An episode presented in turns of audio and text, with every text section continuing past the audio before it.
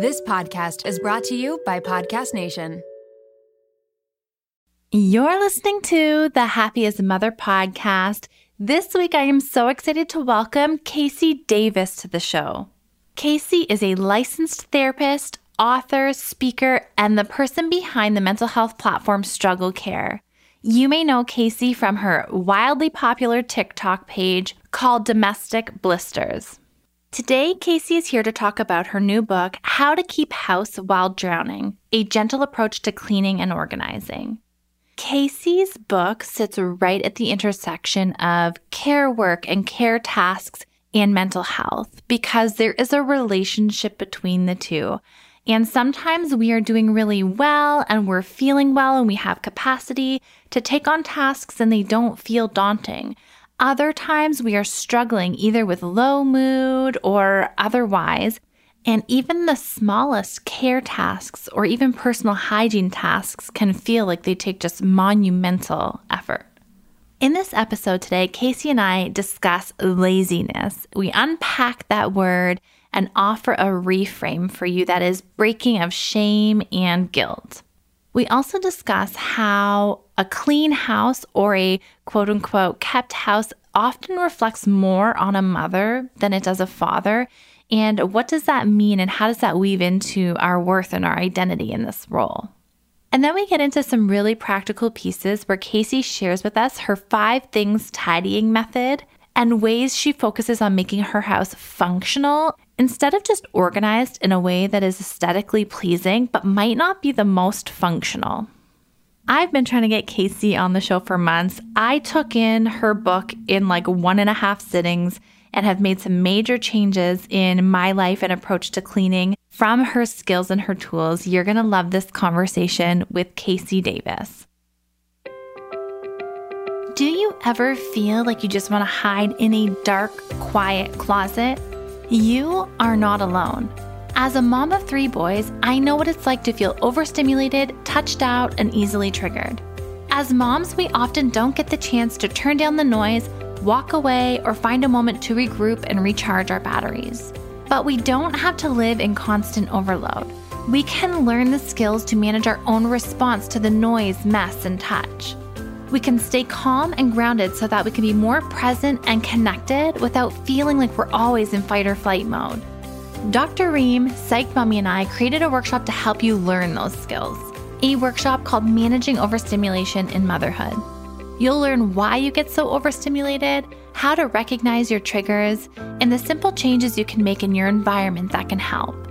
We'll also teach you practical tips to keep calm and walk through your own personalized overstimulation plan so you can manage your reactions in and out of the moment. With lifetime access to the recording, you can watch at your own pace and revisit the workshop whenever you need. It's time to take charge of your senses instead of letting them take charge of you. Visit happyasamother.co slash overstimulation to register today for instant access. That's happyasamother.co slash overstimulation.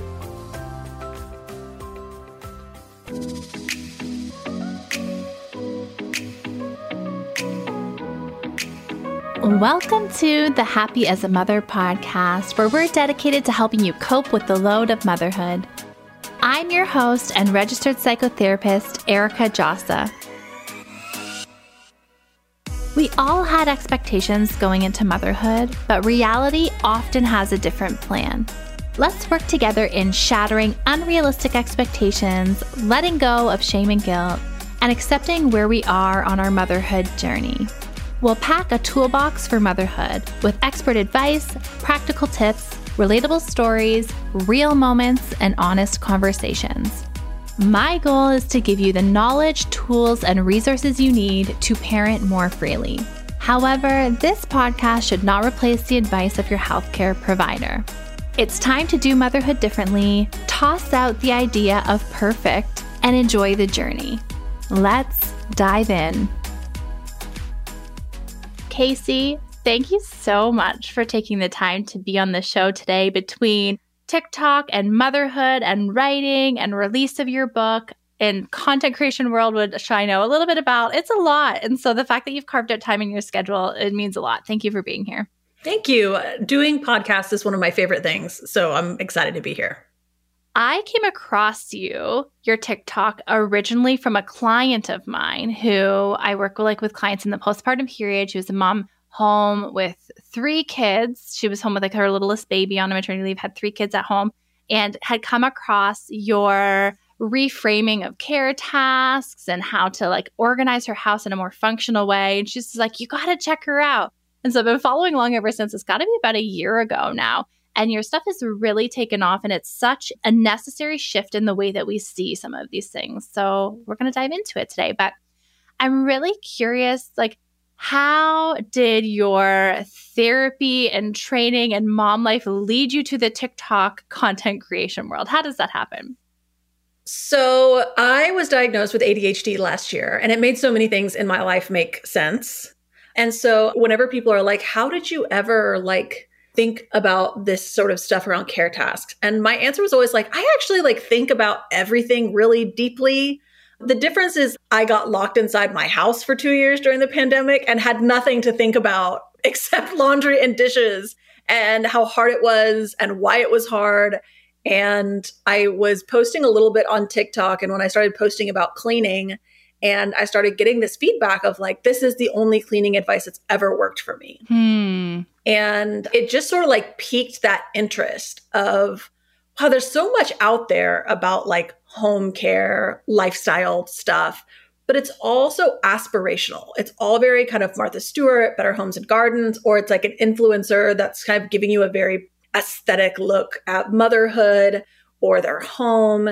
And with my background as a therapist, I just became really interested at that intersection of, you know, mental health and our home.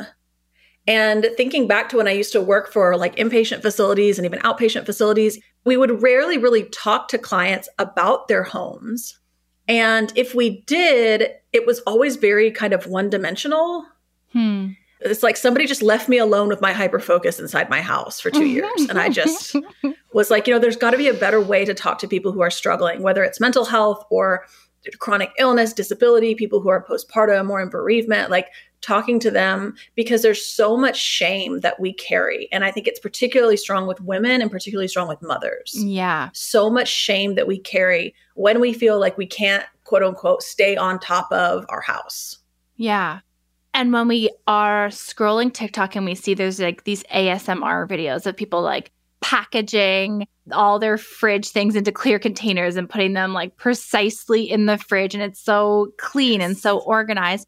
And then I think about me being home with three young children covered in spit up, like haven't showered in five days. And that is so far out of reach. And if that is our expectation of ourselves, imagine that shame, that feeling of like we're failing because that's just not realistic or attainable when we're home with children.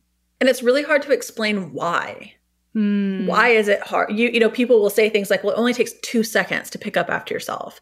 It, you know, it only takes 2 seconds to do this, 2 seconds to do that. And it's hard to explain to someone who hasn't been in it that like I literally don't have 2 seconds sometimes. Mm, hmm my kids are two and four now. And I will say, like, I feel like I'm getting to the stage now where I'm like reclaiming my two seconds Right. here and there, right? Yes. But especially when they were younger, they were under that. I remember because my husband is a lawyer and so he often has to work really long hours. I remember like learning how to give both of the kids a bath at the same time. And I have this like stark picture of rocking my baby and she is clean and she's in her pajamas and the toddler is like sitting in her bed like you know at least sort of preoccupied for the moment and i'm rocking the baby and i am butt ass naked. Hmm because in the process of like getting them both clean like the easiest i have like a deep tub. The easy thing for me to do is like strip down get in there with them clean them both up. But the process of like getting them out and i don't even remember what it was. It's like you know they're they're crying or they're whining or there there's something happening and and you're just moving so quickly when you have a baby that is crying that i literally didn't even have the seconds to dress myself hmm and there was Mhm. no part of that like the next few like steps in the routine where i would have had those seconds Yeah. Yeah. Your story, as I was going through your book, and it's called How to Keep a House While Drowning A Gentle Approach to Cleaning and Organizing. When I was reading it, I saw a lot of my story in your story. I was diagnosed with ADHD like a couple months ago. In the taking my son, who's neurodivergent, to be assessed, found out that I was ADHD. And also, TikTok sniffed me out. The algorithm pretty much confirmed for me as well. And so, um, my invisible load series and this whole platform has been birthed out of that because I went through some postpartum depression and anxiety after having three consecutive children back to back in the span of like three and a half, four years, and just found like everything felt paralyzing. Everything felt hard. There was so much more cognitive and invisible labor than I was used to. There was so much more stuff than I was used to. Like I was I had no autonomy in this like chaos. So there were so many contributing pieces I think to this invisible load series that I created like just calling out all the things involved in one simple task, right? And I think that cleaning, I have this story about laundry where you also have a laundry story I was reading, but I had this story about laundry where I'm like walking past this pile of laundry, this it's quickly becoming a mountain over weeks and weeks of the family of five. And like, how come I can't just put this laundry away? Like, what's the problem here? It's an easy, it's a should, it's an easy task, right? And then stopping one day curiously and saying, like, well, no, it's because I have to turn over all the seasonal clothes. I have to get rid of all of the sizes that the kids are grown out of. And like by the time I was done, I had a whole list of what actually had to be done before I could even fold that laundry and put it away. And so your way of thinking about things being functional versus done, can we unpack that a little bit? Because that was a big reframe for me. I feel like done is always what we strive for, right? Or it feels that way to me at least. So, the whole sort of underpinning of my whole platform is this idea that care tasks are morally neutral. Mm-hmm. And that's really important to grasp because when you talk about something being done, that directly relates to this idea that care tasks, keeping up your home, is a moral obligation. And that if you are unable to do it or you're not doing it, it must be a problem with your character. You're lazy, you're irresponsible, you're a bad mom, you just can't hack it, you don't have work ethic you're not smart enough, whatever the case may be. And so, what comes with that is this idea of seeing care tasks as these black and white sort of binary states. They're either done or they're not done. Mm-hmm. And it feels as though you you are supposed to get everything done and then hold it there at the done state. Right. Like those are morally superior states of your home. And that is what leads to a lot of us sort of feeling like we just run around like we're in a pinball machine, constantly just serving the house, going from one task to the next task. And on the way to the task that needs to be done, you see nine other tasks that need to be done. And so you're stressed out by that. You're getting this done. And then, you know, that's not even counting the actual parenting that you have to do. Mm-hmm. There's just so much on your plate, and then you feel like you're not doing any of it well, and you feel like you're failing. Mm-hmm. And for many of us, that feeling of failure actually brings on more paralysis, more overwhelm, and makes it even more difficult to do those tasks. So, the first shift that I like to take people through is going from this idea that these tasks need to be done and that they're morally charged tasks to the idea that they are morally neutral, they are functional and they are cyclical. So the point of doing laundry, like it's just a functional task. And mm-hmm. the function is to get clean clothes to wear. That's it. Mm-hmm. And there are no rules to laundry. And if you choose to do laundry one way or the other, it's for functional reasons. So if I don't want my clothes to be pink, I should probably not put that red, you know, washcloth in with my white clothes. But at the same time, detergents and clothes and washers have come a long way. And unless I'm throwing in a bright red washcloth, I've never had my clothes bleed. So I don't sort my clothes. Mm-hmm. And that's mm-hmm. fine. The rule about sorting has a functional reason. That functional reason doesn't apply to me. So I don't sort my clothes. I just put them all in, wash them all on cold. Mm. And so when we see those things as functional, we can kind of cut to this idea that what corners can I cut to get this done and just have a functional home? It doesn't have to be impressive, it doesn't have to be aesthetically pleasing. And when we move on to this idea that it's cyclical, that is also like a really big kind of bondage breaker. Mm-hmm. That it's not about the laundry being done or not done. It's the idea that laundry is a cyclical care task.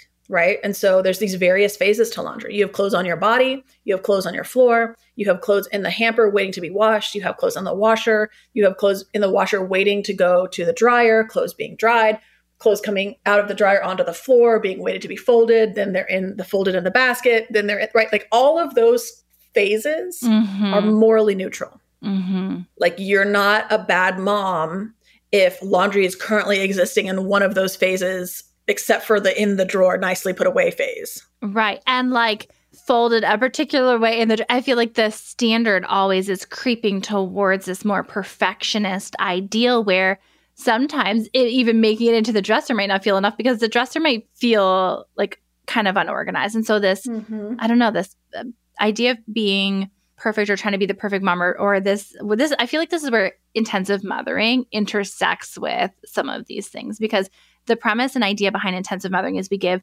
all of who we are to our children in our energy, our time, in as much like of our capacity as we can. And that's what makes us good.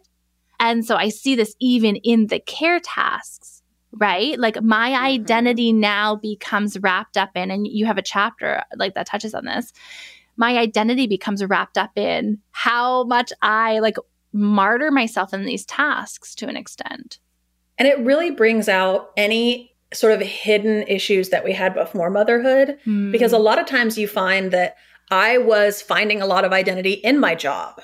I was getting a lot of validation from my job. I was, you know, really finding a lot of sense of personhood and worthiness in the promotions at my job. And none of those things are bad things. Mm-hmm. It's just that when we go through this transition of being a mom, we sometimes carry on or we transfer those goals or those val you know those what we're looking for. And this is true if you're a working mom and it's extra true if you become a you know stay at home mom. Yeah. Because all of a sudden the places that you're used to finding identity and validation aren't there anymore. And so you're trying to find it in the home. But you know at work you punch in you punch out. There are a prescribed list of tasks. They get done and they're done. Mm-hmm. It's a wholly different thing to sort of run a family and a household, right? They're functional tasks, they're cyclical tasks, they're never ending tasks.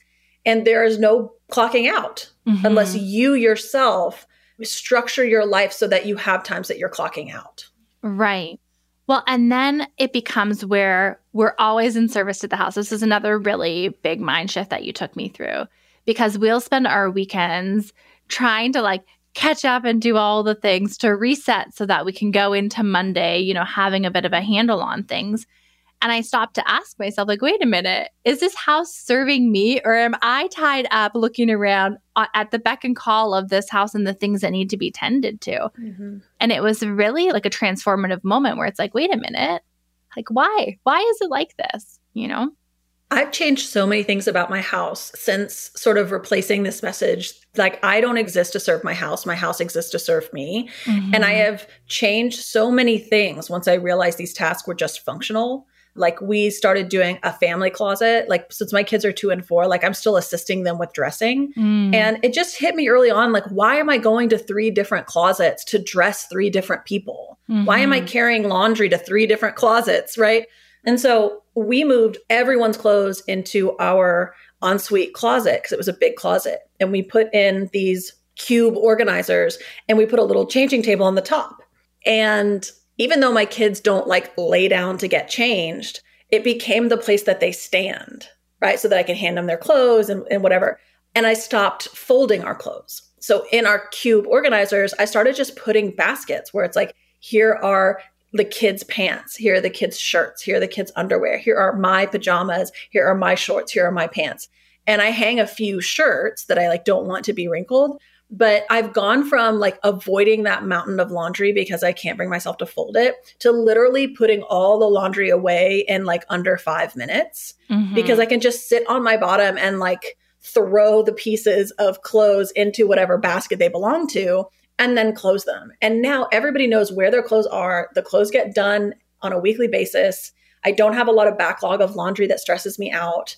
And it also freed up the closets in my children's room for extra storage that I was needing. Mm-hmm. So when I sort of take out our seasonal stuff, it's as simple as grabbing the coats on the hangers and taking them to my daughter's closet and hanging them up there. Mm-hmm. And so everything about that really shortened how we deal with laundry. And then I also added a laundry basket to every single room in the house, especially the living room and the kitchen because I just started looking at like where are my kids taking off their clothes? Yeah. And they are frequently coming downstairs in their pajamas. And then when they want to go do something, we're changing in the living room. Mm-hmm. They're also like, you know, maybe they're having a potty accident or they're going outside and playing in the dirt. Like there's so much happening. And I ended up putting like a tower shelf that hold baskets.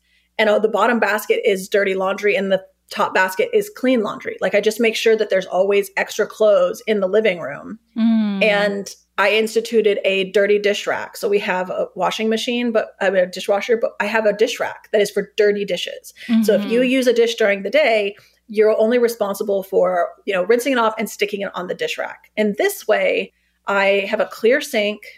And at the end of the day, I realize that when it's time to load up the dishwasher or unload the dishwasher, I'm far less overwhelmed when those dirty dishes are organized than when they're piled up in the sink. Mm-hmm. Well, and you had mentioned in the book that it keeps your sink functional if you need it Mhm. because then you don't have everything piled up and you can refill the water or whatever, put it back in the fridge and have access to that space.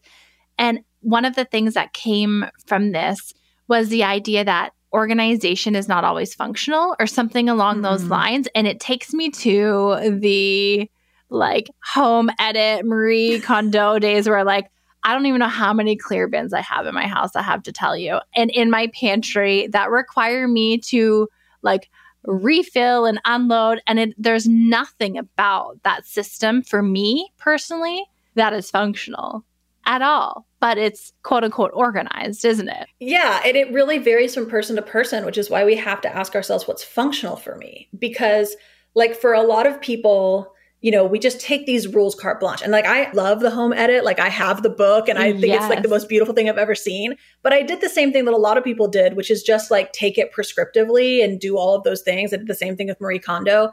And then it looks beautiful. And then I sort of feel like I'm like cosplaying as a person that has it all together. And then like I don't end up keeping up the systems. Right. So, and what's interesting is like when I was doing everything because it was organized or aesthetic or it meant I had it together, when I started looking at the function though, so like in my pantry, I do have like the refillable whatevers.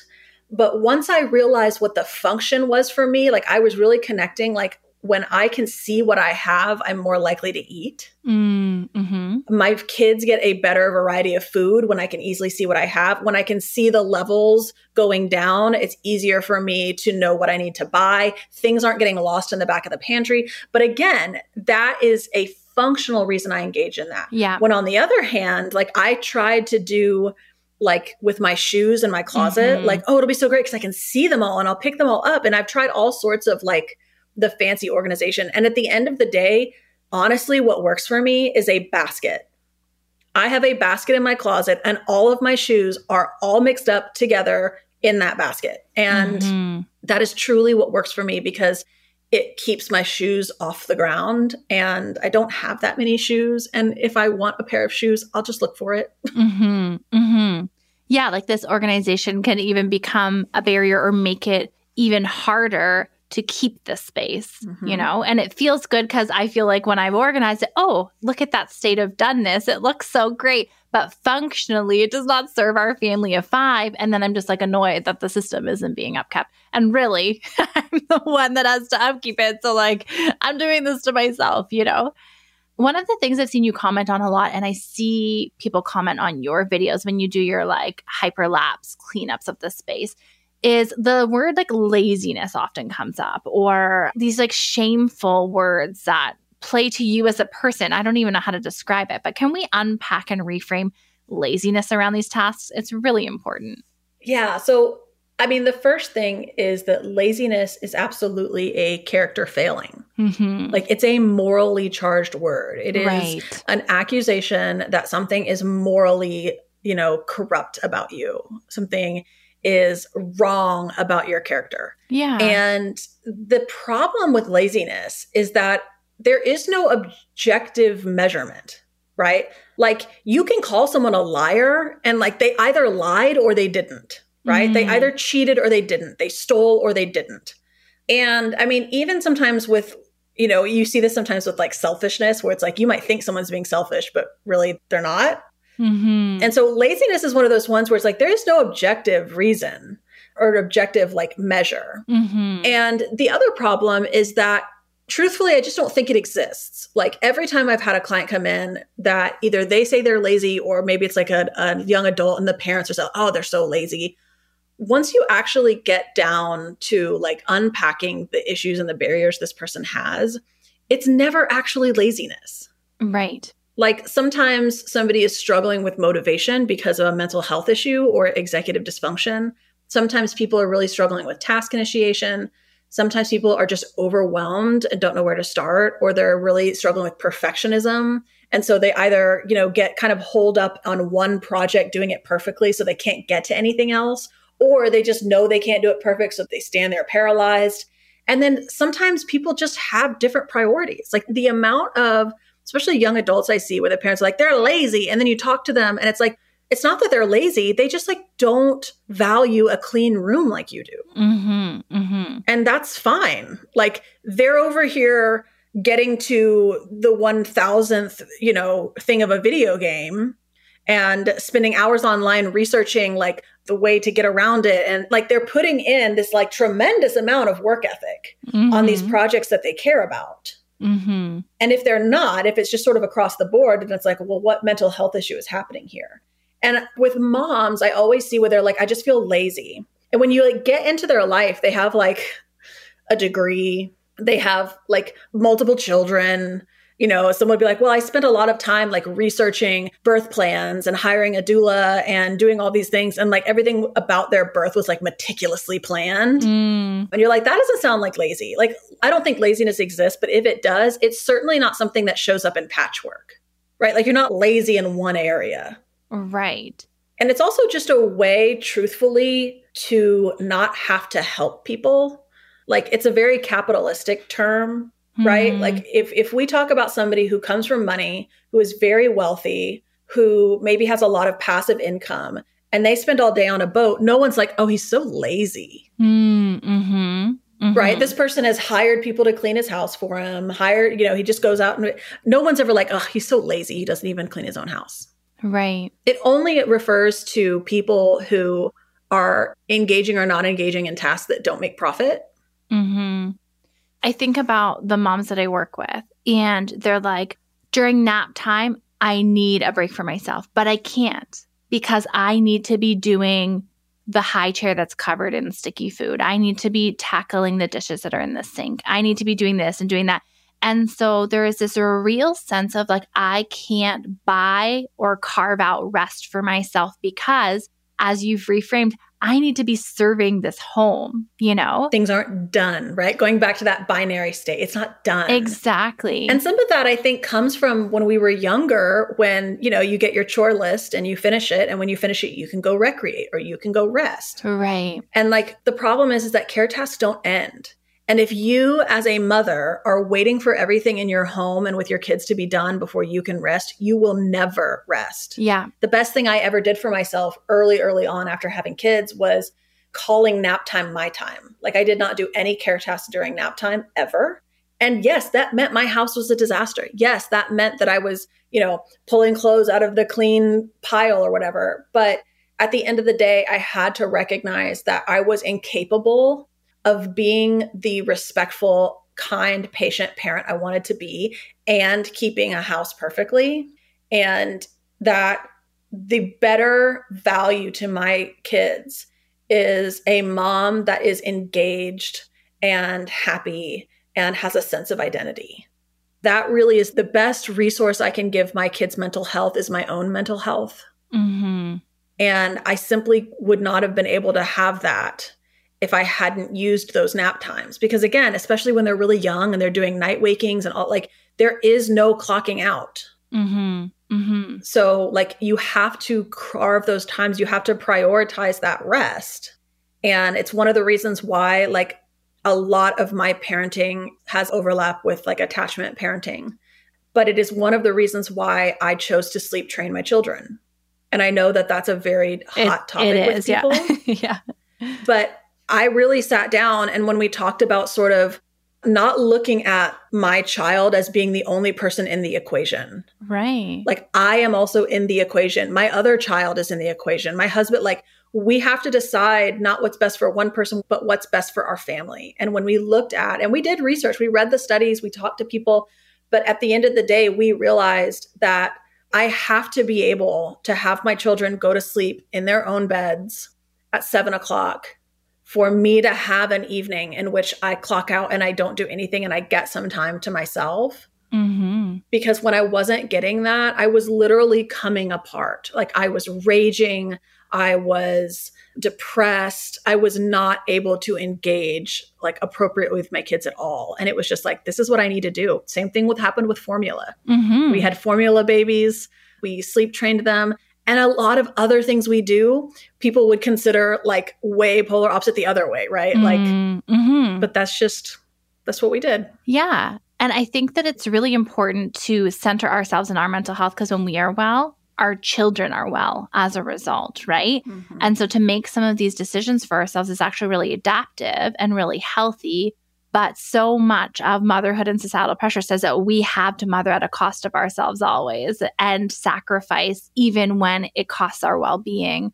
And that's where we get into so much anger and rage and burnout and all of these various pieces.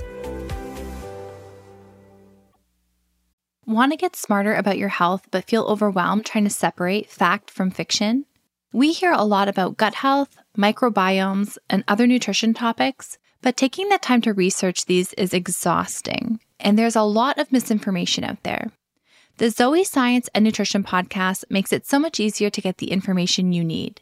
With the help of world leading scientists, the podcast gives you research based information so you can make informed choices for yourself without pressure and guilt. People are loving Zoe Science and Nutrition.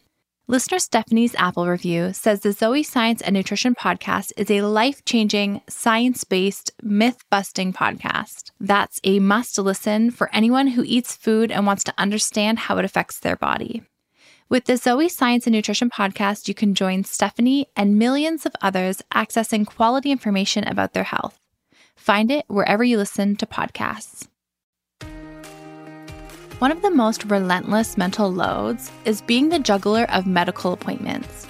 Researching doctors, reading reviews, making phone calls to book appointments, it's a lot of stress when you're already juggling so much invisible labor. That's what makes ZocDoc great for moms. ZocDoc is a free app and website where you can search and compare hundreds of types of highly rated in network doctors, including mental health providers, and instantly book appointments with them online. ZocDoc has doctors of all specialties, including therapists, psychiatrists, and psychologists, with verified patient reviews so you can make sure they check all your boxes. You can find mental health providers who offer in person appointments, virtual consults, or both, whatever works for you. The typical wait time to see a mental health provider booked on ZocDoc is just four days. Sometimes you can even book same day appointments. Make juggling appointments easier with ZocDoc. Go to ZocDoc.com slash momwell and download the ZocDoc app for free. Then find and book a top rated therapist, psychiatrist, or psychologist today. That's zocdoc.com slash momwell. ZocDoc.com slash momwell. Mealtime with kids can be stressful, but with Factor's delicious, ready to eat meals, it can be a lot easier. Every fresh, never frozen meal is chef crafted, dietitian approved, and ready to eat in just two minutes. No worrying about ingredients and nutrition, no prep, no mess, and no cooking while wrangling toddlers. Choose from a weekly menu of 35 options, including popular options like Calorie Smart, Keto, Protein Plus, or Vegan and Veggie. Also, discover more than 60 add ons every week, like breakfast, on the go lunch, snacks, and beverages to help you stay fueled and feel good all day long. What are you waiting for? Get started today and fuel up for your springtime goals. Factor can even be tailored to your schedule. Customize your weekly meals with the flexibility to get as much or as little as you need. Pause or reschedule deliveries to suit your lifestyle. Take the stress out of meals with Factor. Head to factormeals.com slash momwell50 and use code MOMWELL50 to get 50% off your first box. One of the things I hear from clients is like, if somebody showed up right now, I would be mortified. Like my house is just a disaster. And I feel like there's an interesting piece here because I think that this plays to like the stereotypical gender roles. Because if somebody shows up at my house and my house is a mess, they're not going to look at my husband mm-hmm. ever. They're going to look at me. And so it comes back to that identity piece. How do you think we can break through some of that shame to see it a little bit differently or not feel like there's this like surveillance that's happening ready to like swoop in at any moment and check in on the state of our house, you know? Well, one thing I want to mention that was a really powerful moment for me around this issue exactly is that when I would talk about the challenges of motherhood and how difficult it was, especially early on, I would get a lot of comments about like, well, then why did you decide to have kids? Mm. Sounds like you mm. don't like being a mom. Right. It's okay. Not everyone likes being a mom. And what I realized was it wasn't that I didn't want to be a mom mm-hmm. or that I didn't want to have kids. I did want to have kids. But what I started saying was, it's that I just want to be a dad for a little while. Mm-hmm. I want to be a dad. I want to have children, enjoy my children, engage my children. And then I want to be able to walk away and go do something about my own identity my own sort of path in life while my children are being taken care of by someone that I trust and love. Right. I want to come in and out, right? and people will hear that and go, oh, well, motherhood is forever. You can't be a mom and not be a mom. But when I started looking at other fathers and recognizing, I mean, my husband is a really involved dad, but he's also a corporate attorney. Right. Like his hours are probably long. Right. Yeah. And he jokes all the time that, like, when he takes our girls out for a meal, that like he's never taken them out where somebody hasn't stopped and been like, oh, "You're such a good dad," mm-hmm. and he'd mm-hmm. be like, mm-hmm. "I'm literally feeding them. Mm-hmm. I'm literally feeding them." Right. But when I take our kids out to eat, my comments are. Oh, don't you think her feet are going to be cold without socks on or some like BS tiny little snip right or like control your kids or whatever. And just recognizing that when it comes to gender roles, you know, there really is this narrative that like I'm supposed to be sacrificing everything. Mm-hmm. And at the end of the day, I would sacrifice everything for my children. I would stand in front of a bullet for my children. I would sacrifice every ounce of my own health and sanity if it meant my children were going to be happy. Mm-hmm. But here's the thing mm-hmm. if I sacrifice every ounce of my health and my sanity, it will not make my children happy. It will have an extremely detrimental effect on them. Mm-hmm. So, this isn't an issue of righteousness. This isn't an issue of morality. This isn't like wanting to have time for yourself, space for yourself, isn't about you not being a good mom or not liking motherhood. It's that we currently exist in a society that is not very supportive for motherhood.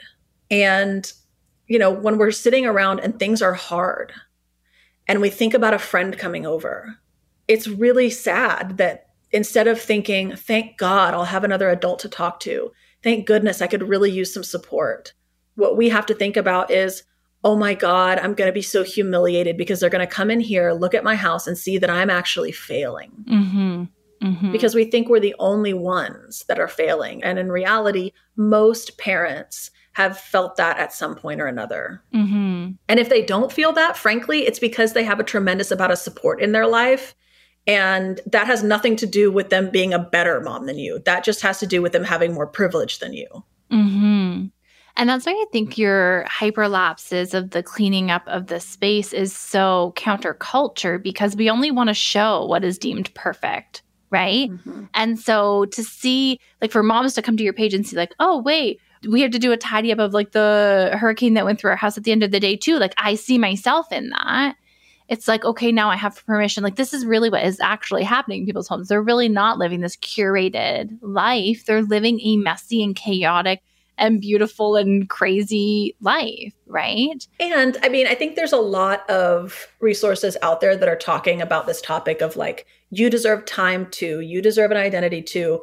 But I think what happens is that as a mom, we're sitting in our homes going, okay, like even if I bite and I believe you, mm. like there's still laundry to, like I still have to clothe my children. Who's going to do it kind of thing. Yeah. Yeah. And I can let go of perfection. That's fine. But like, even if you let go of perfection and reclaim your time, like at the end of the day, like there are things that I have to do for my children to meet their needs.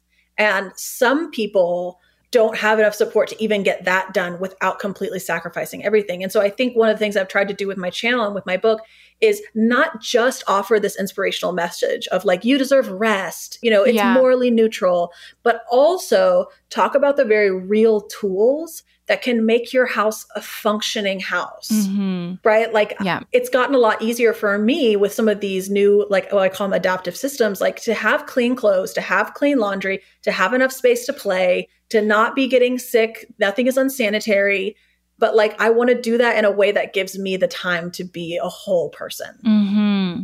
And in reframing this since reading your book, it's really helped me prioritize things as well because I'll look around and I want my house to be in a state of doneness before I roll into Monday. And there will be a few things on the floor in the foyer, but there's also a pile in the sink. And I'm like, if I do with the pile in the sink, I'll have a functional morning packing lunches in the morning. Yep. And so it helps me to put some order to like what is most important. I can step over shoes we can get out of the house. It'll be fine. Their their shoes will be there again after school anyways, whatever. But I need access to the sink to prepare in the morning for lunches. Can you quickly take us through the five things tidying method? Because I sure. was like, wait a minute. This is just like, this is so simple and it helps give such structure to a quick tidy up and clean up. So, the five things tidying method is the way that I sort of keep myself from being overwhelmed and I tidy really quickly. And the other benefit is that it works really well for children and how to teach them because I think a lot of us don't realize like we don't really oftentimes think about how to teach our children how to do things. We think saying clean up is teaching them, or like right. saying if you don't clean up, I'll punish you, like instituting structure and discipline. But the reality is, is like we need to break things down into tiny little pieces for children. And as somebody who is neurodivergent, I also need that. Mm-hmm. So basically, anytime you look at a room and it just looks like, you know, a big bomb went off in there and it looks like there's thousands of pieces, what you do is you remember that in any room, there's really only five things there's mm-hmm. trash, dishes, laundry, things that have a place that are out of place, and things that don't have a place. Mm-hmm. And so when you take those categories starting at the top and you get a trash bag and you just go around and throw away all the trash. And again, this is why it's easier for kids and, and enlisting their help is okay, everyone's going to find four pieces of trash. Okay, go. Or mm-hmm. we're going to race and find all the trash. And then I have a grabber I bought my mom a grabber when she got cancer surgery. And then I was like, wait, this is the best thing ever. Why don't I have one of these? so I literally look like I'm like an inmate picking up garbage on the side of the road. I just walk around my house and pick it up with my grabber and stick it into my bag. So when I've gotten all the trash up, then I get all the dishes out of the house and just put them by the sink. And then I move on to getting all of the laundry up and I put it in the laundry room. And I try not to leave the space, right? So I'm just setting the garbage down. I'm just, you know, putting the laundry into the laundry basket so I'm not getting distracted. And then I pick a small area and I put away anything that has a spot and I put in a, you know, a pile the things that don't have a spot. So by the time I'm done with that, I have this pile of things that don't have a place to go. And this is really the pile that feels overwhelming. And so mm. saving that to last like really gets your space livable. And if you don't have the capacity to deal with it, you can put it in a box and move on that day. Or you can put on a Netflix show, or you can decide maybe I can purge some of this. But that's kind of how I always move through those five things. And there's a big difference when we're talking about like a person, me as a person that deserves to function. That, you know, when I'm cleaning up because that's my duty, because I'll feel like a bad mom if I don't, that's that sacrificial mindset. Mm-hmm. But when I'm doing my like closing duties at night, and I'm doing my four or five things to get my kitchen functional for the morning. And then I'm sort of clocking out and resting those closing duties aren't being done from a sacrificial stance of if I don't do these, I'm not good enough. Mm-hmm. Those closing duties are done with this idea that I'm a person that deserves to function in the morning. So, just like you said, I'm going to ignore the toys in the playroom today or the laundry because although there is a laundry pile, there's also clean laundry they can wear tomorrow. Mm-hmm. But I, I'm going to need milk cups for the morning. I'm going to need a clear island to prepare food in the morning.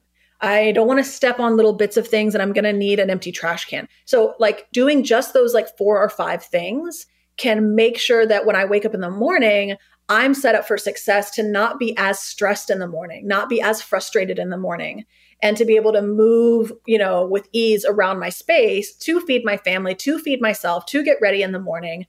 And so even that switch there where like it's not always about finding time to do a hobby, right? It's not always about finding time because some of us don't have the time or money to like go do something for ourselves. Mm-hmm. But even those mindset shifts of, okay, I can clean for three hours every night because I'll feel ashamed if I don't, or I can clean for 30 minutes, focusing on what I need to function in the morning and then have a little time left over for me. It's huge. Just doing it out of a motive of self kindness and self care rather than pouring out sacrificial. And then having a boundary around that or some containment, right? Like you had mentioned something as a motivation starter that I do to kind of hack my own brain. Like if we are Friday night, we know we're going to like order takeout. And I'm like, okay, I got 20 minutes before this gets here. And when it arrives, I am not getting back up from what, you know, relaxing and what I've been doing. How much can I get done in this 20 minutes? And how can I reset the space? And so I find that using timers, racing the clock, racing the like Uber Eats or whatever helps me to reset the space. And then having a boundary where I do stop every night and I watch a show or I spend time chatting with my husband or whatever, because without that boundary, I would, could just hop from one thing to another thing around the house that air quotes needs to be done, right? Yeah. And I think also it's like not trying to push yourself into the box of like the stereotypical cleaning advice. Cause like the number one advice that comes up is, well, just clean as you go. So it's not as overwhelming. And for some people, that really does work. It does not work for me. I am more stressed out if I'm trying to clean every mess as it's made. So I just let go of ever being that person. And instead, I try to build in, you know, my little closing duties list at seven. And then I build in maybe one major care task a day, or I build in two hours of a what I call a reset on a Sunday afternoon. Mm-hmm. And I don't mm-hmm. worry about whether it looks like someone lives here with small children in the meantime. And that's been really helpful. And I think the other thing that can be really encouraging is so my my oldest daughter sleeps with me. And it's something that I love. Like again, I know that's not for everybody. Some people have very strict boundaries around their bed or whatever, and that's okay. Mm-hmm. But I just really like it. It's very intimate and close, and she likes it. She feels safe. Uh, my other one's still in a crib, so she's in her own room. But like she goes to bed at 7 7.30 hmm. and you know she knows that like that's the time mm-hmm. that's i've like always had a very kind but firm boundary about like you know and some people might think this is me but if she says like i'm thirsty i'll say like sorry there's nothing more dehydrated than a child at bedtime like no you're, yeah you're fine so, yeah so what i do is i tell them at dinner please make sure that your bellies are full for bedtime. Mm-hmm. Please make sure that your bellies are full for bedtime. And then the other thing I started doing was it's just part of our routine. We make a water bottle before we go up to bed. Mm-hmm. Mm-hmm. And so when I get the excuses, right, of I am tired, I, I want to get up, I want, I'm hungry, I'm th-, we just, I just remind them like, well, you are the one responsible for filling up your belly, and I'll help you remember tomorrow. Mm-hmm. And you know, she tries to come downstairs. It's like, no, this is mommy's time. And when I tell her like I have to go, I'm honest with her and I say, this is mommy's special time with daddy. And he does the same thing when he's putting the other one to bed. This is daddy's special time with mommy, mm-hmm. and we're gonna go take it. I'm gonna go eat my dinner. And it's really important to model that for our children. It might feel like society's telling us we need to be sacrificial all the time, but nobody wants to raise a sacrificial child. It's kind of like I, I talk about these patterns as like the cage we assemble around ourselves that we get stuck in. Mm-hmm. And like, we don't want to look at our, our daughters to be trapped in these gendered norms where all they're doing is care tasks and, and, you know, serving your house day in and day out. That's not what we would want for them yeah, you don't want them to be the friend in the friend group that's always just like doing everything for everyone else because that's how they feel their worthiness is. Mm, and mm-hmm. the thing is, is like if you're waiting until they're 13 to tell them that's not how they should be, that's not going to work. They are going to do what is modeled. And I really want my kids, I, I sound like I'm like harsh. I'm really not. Like I'm a super loving, connected, affectionate mom mm-hmm. most of the time. Mm-hmm. But the reason I am able to be that is from these firm boundaries. Like I have to drink from my adult time so that I can overflow into my mother role, right? Mm-hmm. Like I have to have that filled up. And so, you know, one of the things when I shifted actually from a stay at home mom to a work from home mom, from writing books and working on the platform, you know, we got a nanny to watch our children. And what I noticed was, um, and this is not right, wrong, good, or bad. It was just an observation that I had that mm-hmm. just kind of mm-hmm. was interesting. When I'm with my kids all day long, bedtime was a super stressful thing. And I was always losing my patience and I end up snapping and I end up being really frustrated. And I would try over and over again, like not to be that way. Like I could fake it a little bit, but like I couldn't like make. And what I started noticing was that when I was getting done with work and the nanny goes home, and then i'm like doing the afternoon this like by the time it got to bedtime i was still feeling that like i'm so excited to see my kids. Mm-hmm. and i've missed you today and this is such a wonderful moment. And and all of a sudden i'm more patient i'm more this and i'm more that.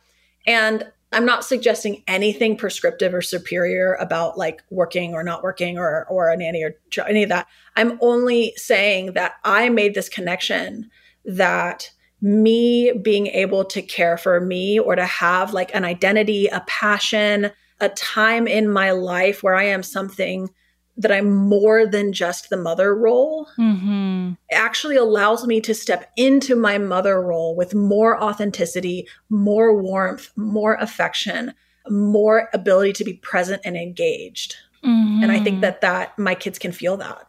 Well, and I think that comes right back around full circle to when you're saying like I like motherhood, but I'd like to be a dad for a day. And I think that when we look at, at dads, they get to maintain their identity and become parents.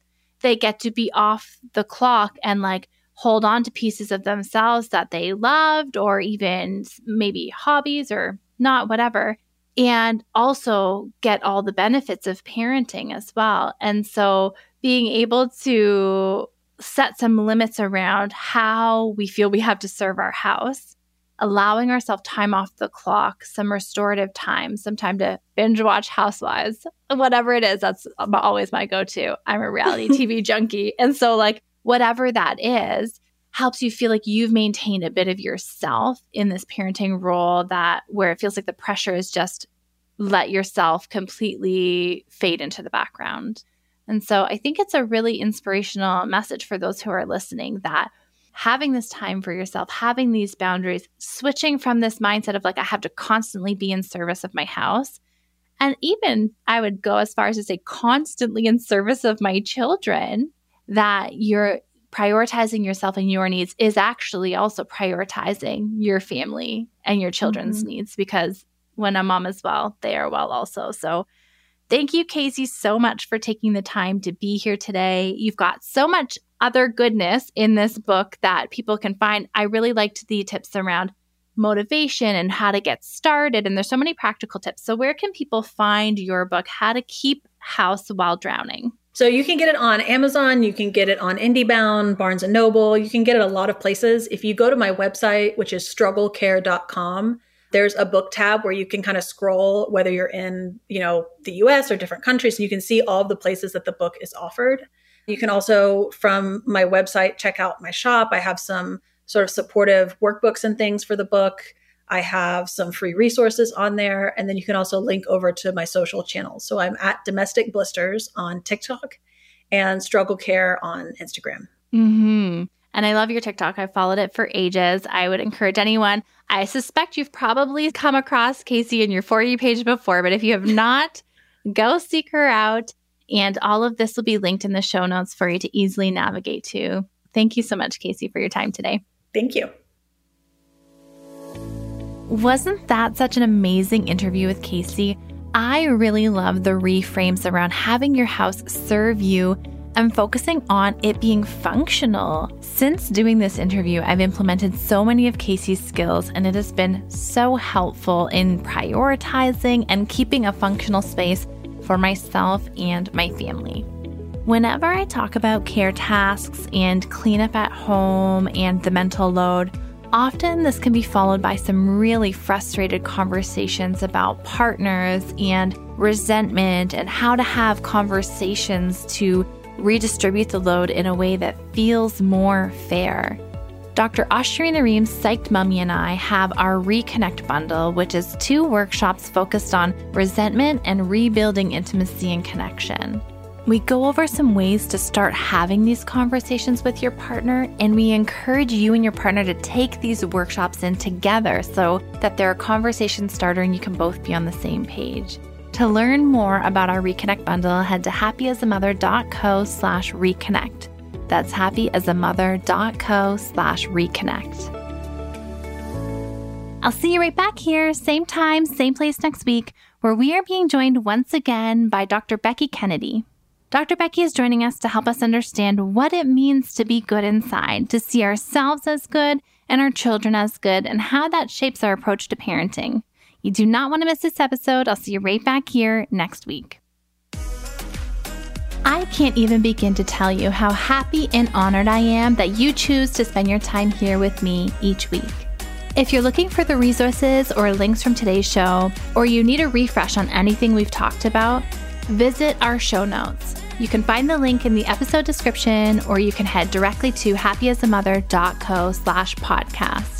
To join the Happy as a Mother VIP list and be the first one to know about new episode drops, insider info, or freebies, head to happyasamother.co slash newsletter. Until next episode, Mama, I want you to know keep showing up. You're doing an amazing job.